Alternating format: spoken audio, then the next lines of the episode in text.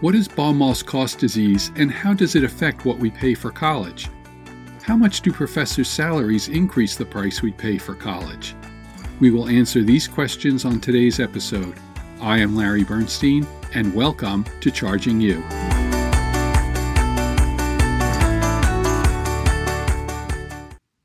We need to go 2 1, the chair politely explained, because otherwise we can't hire anyone.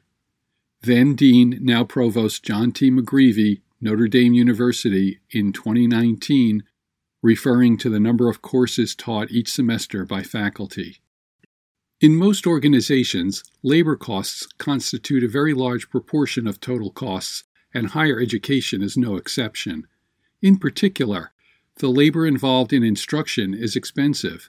In most areas of the economy, especially in goods producing fields, there has been an increase in productivity so that a worker is able to produce more goods in a period of time than his predecessor did. Therefore, he can be rewarded with an increase in wages. Due to technological advances, a worker or group of workers can create an automobile in less time and with less cost than it could previously so those employees can be paid more money. In certain areas, especially in the services sector, there has not been a large increase in productivity, yet wages still rise. Giving a haircut has not changed much over the last few decades, yet the wages of barbers continue to go up. In order to perform a Beethoven symphony, an orchestra still requires the same number of musicians as it did a hundred years ago a musician still plays only one instrument. A violinist does not also play a trumpet. The performers do not play faster and complete the symphony more quickly today than they did 50 years ago. They do not give two concerts today in the same amount of time that it took to give one back then. Though the pay of musicians is much higher now than it was 50 or a 100 years ago, there has been no increase in productivity, and that's why it is so expensive to go to the orchestra. This theory has been called Baumol's cost disease or the Baumol effect after the late Princeton economics professor William Baumol. How does this relate to colleges? Because the labor involved in instruction is expensive and apt to represent an even higher percentage of total costs than in other fields, there are many who attribute the rise in college costs to the Baumol effect. Despite the emergence of online courses, most college courses are delivered in person by a professor or instructor, just as they were a hundred years ago. The size of the classes has not changed dramatically, so there has not been a significant increase in the productivity of professors. Their salaries have risen about the same as inflation, and benefits have risen faster than inflation, so overall compensation has gone up slightly faster than inflation. Of course, even that modest increase in costs gets passed on to students. In any event, because professor total compensation alone rises only slightly greater than the rate of inflation and it represents no more than half of the total college budget, it alone cannot account for the dramatic rise in college costs. A study by Robert Martin of Centre College and R. Carter Hill of LSU suggests that up to 20% of the increase in tuition comes from the Baumol effect. But the Baumol effect makes several assumptions which may not be valid, and that may cause the effect to be even lower than the 20%. Those assumptions are 1. The professor's teaching load is constant, 2. The composition of the faculty is constant, 3.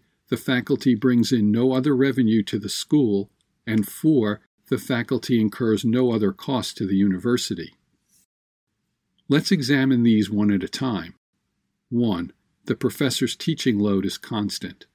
In 2019, Notre Dame Dean John McGreevy wrote an article entitled The Great Disappearing Teaching Load, in which he detailed the pressures to allow faculty to teach fewer and fewer courses. That the official policy of the department is to teach a certain number of courses is irrelevant, since professors can get dispensation for doing more research for taking on administrative roles, or just by negotiating to teach fewer courses. Therefore, each faculty member is an even less productive teacher but still getting paid more. The institution, therefore, either needs to hire more people to teach the same number of courses, or it can offer fewer courses or sections of courses with more students in each class. The road usually taken is to hire more faculty. Curiously, there is little reliable data which is publicly available that documents the actual number of classes taught by faculty. I can find very precise data on graduation rates and the number of dollars of tuition that is taken in, but little on the amount of time spent preparing and instructing a class. The researchers at the Pope Center voiced their frustration after looking at teaching loads at the North Carolina Public University system. They commented that their attempt to study faculty teaching loads, quote, shows so many problems that it is hard to figure out what is going on except for the clear conclusion that its official average is inflated. end quote. One college's faculty had an average teaching load twice that of a peer school and 1.7 courses more than is required. This, in their words, quote, defied credibility.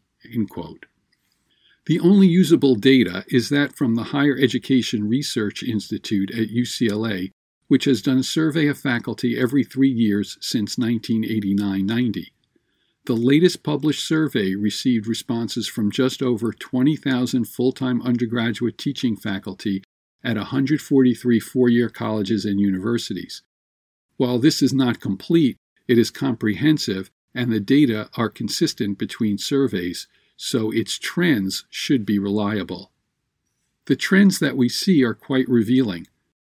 The percent of faculty with no classroom teaching scheduled increased from 0.4%, that's four tenths of 1% in 1989 90, to 7.4% in 2016 17. The number teaching only one to four hours per week increased from 8.6% to 18.2%. So the total percent teaching zero or one course per week went from 9% to 25.6%. That is to say, that one quarter of respondents taught zero or one class per week. The prep time per week, including creating presentations or lesson plans, reading papers, and grading, showed a similar trend. In 1989 90, 0.3% spent no time preparing, but in 2016 17, 5.7% spent no time preparing. The percent spending 0 to 4 hours per week preparing for their class went from 8.7% to 21.3%. One argument for reducing teaching load is so faculty can do more research. How did this decreased teaching load affect research productivity? In 1989 90, 37% of faculty published 0 to 2 articles in academic or professional journals. Despite the reduced teaching load in 2016 17, 33% of faculty were still publishing only 0 to 2 papers per year. There was a similar, only modest increase in chapters and books published. So it looks like reducing teaching loads does not lead to a substantial increase in research productivity. A University of Texas at Austin study documented that 2% of the faculty brought in 57% of the research money and 20% of the faculty brought in 99.8% of the research funding. To be fair, funding for research in STEM fields is much more abundant than funding for the arts and humanities. But the study also showed that those who brought in the bulk of grant money also taught their fair share of students. Those that taught the fewest students also brought in disproportionately less external research funding. So it is not a given that universities must choose between teaching and research. Other studies have shown that the quality of teaching by the productive researchers is at least as good as the teaching of unproductive researchers.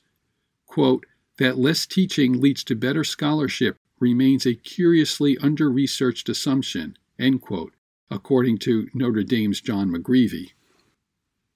The second assumption associated with Baumol cost disease is that the composition of the faculty is constant. The trend in colleges has been to move away from expensive full time tenured faculty toward lower cost adjunct professors. According to the Delta Costs Project, between 1990 and 2012, part time faculty employment increased 121%, but full time faculty increased only 41%. This discrepancy was especially prominent at public four year institutions. We are now at the point where a little over 50% of college faculty across the board are part time or not on a tenure track. This number is less in affluent private four year institutions. I should mention that in the University of Texas at Austin study just mentioned, non tenure track faculty taught over half of the undergraduate student hours and almost a third of graduate classes. Adjuncts get paid only a few thousand dollars per course and usually receive no health or tuition benefits. They may not have a permanent office and thus require less space.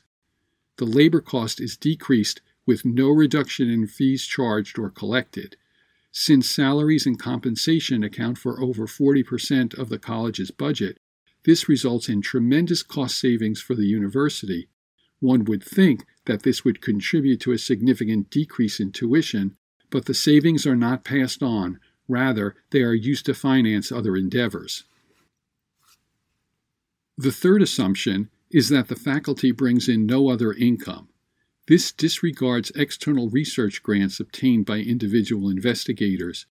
Research is one of the very important missions of the modern university. Remember, agricultural research was a central reason for the Morrill Act, which established state land grant colleges. Military research became important during World War II. It remains important today, along with research in biosciences, energy, and computers. Research is responsible for transforming colleges from seminaries, clubs, and finishing schools to their present academic status. The U.S. federal government alone gives almost $50 billion each year to universities to conduct research. This helps fund at least a portion of professors' salaries, as well as the salaries of some administrative and compliance support. Many external research funding dollars go toward paying for graduate students. These graduate students are a source of cheap labor for the university, where they serve as teaching assistants or even primary course instructors. This is money that the university does not need to spend hiring additional faculty. Because research funds are weaved into so many different parts of the university, it is difficult to quantify its effect, other than to say that it should offset to students a large portion of the institution's personnel costs. By that I mean, one cannot simply look at the total amount spent on payroll and divide by the number of students and say that is how much each student needs to contribute to cover the cost, since there is money coming in from outside sources to pay at least a part of that cost. Research costs, including institutional research spending, will be covered in more depth in the next episode. The fourth assumption is that there are no other faculty costs other than their direct compensation. This ignores the enormous annual expense of sending 63% of faculty to conferences and paying their airfare, conference fees, lodging, and food. There are sabbaticals where no teaching is done, yet the professor receives compensation. This perk is claimed by 11.5% of faculty in a year. There are tuition benefits where the university pays all or part of college tuition for the children of faculty. If that were an inconsequential amount of money, you would not be listening to this podcast.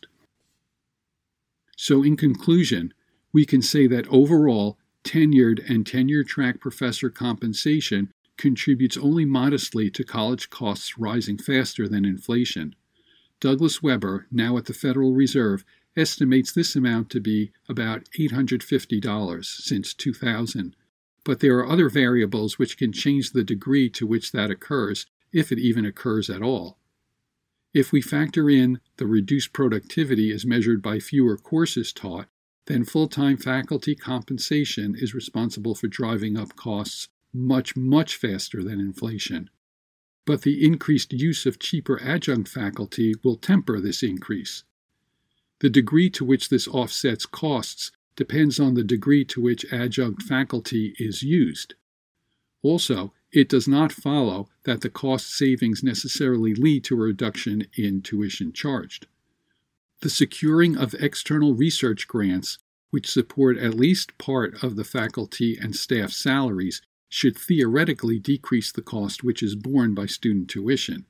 It is unclear if this is the case. The weight of each of these factors is different at each institution, and so their effects on college costs will vary greatly. Thank you for listening to Charging You.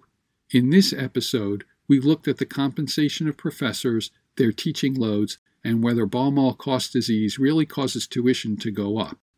In the next episode, we will look at research costs. If you enjoyed Charging You, please leave a rating and review. Let everyone you know who is concerned about the high cost of college about the podcast. Email any questions or comments to larry at chargingyoupodcast.com. Until next time, be well and be safe.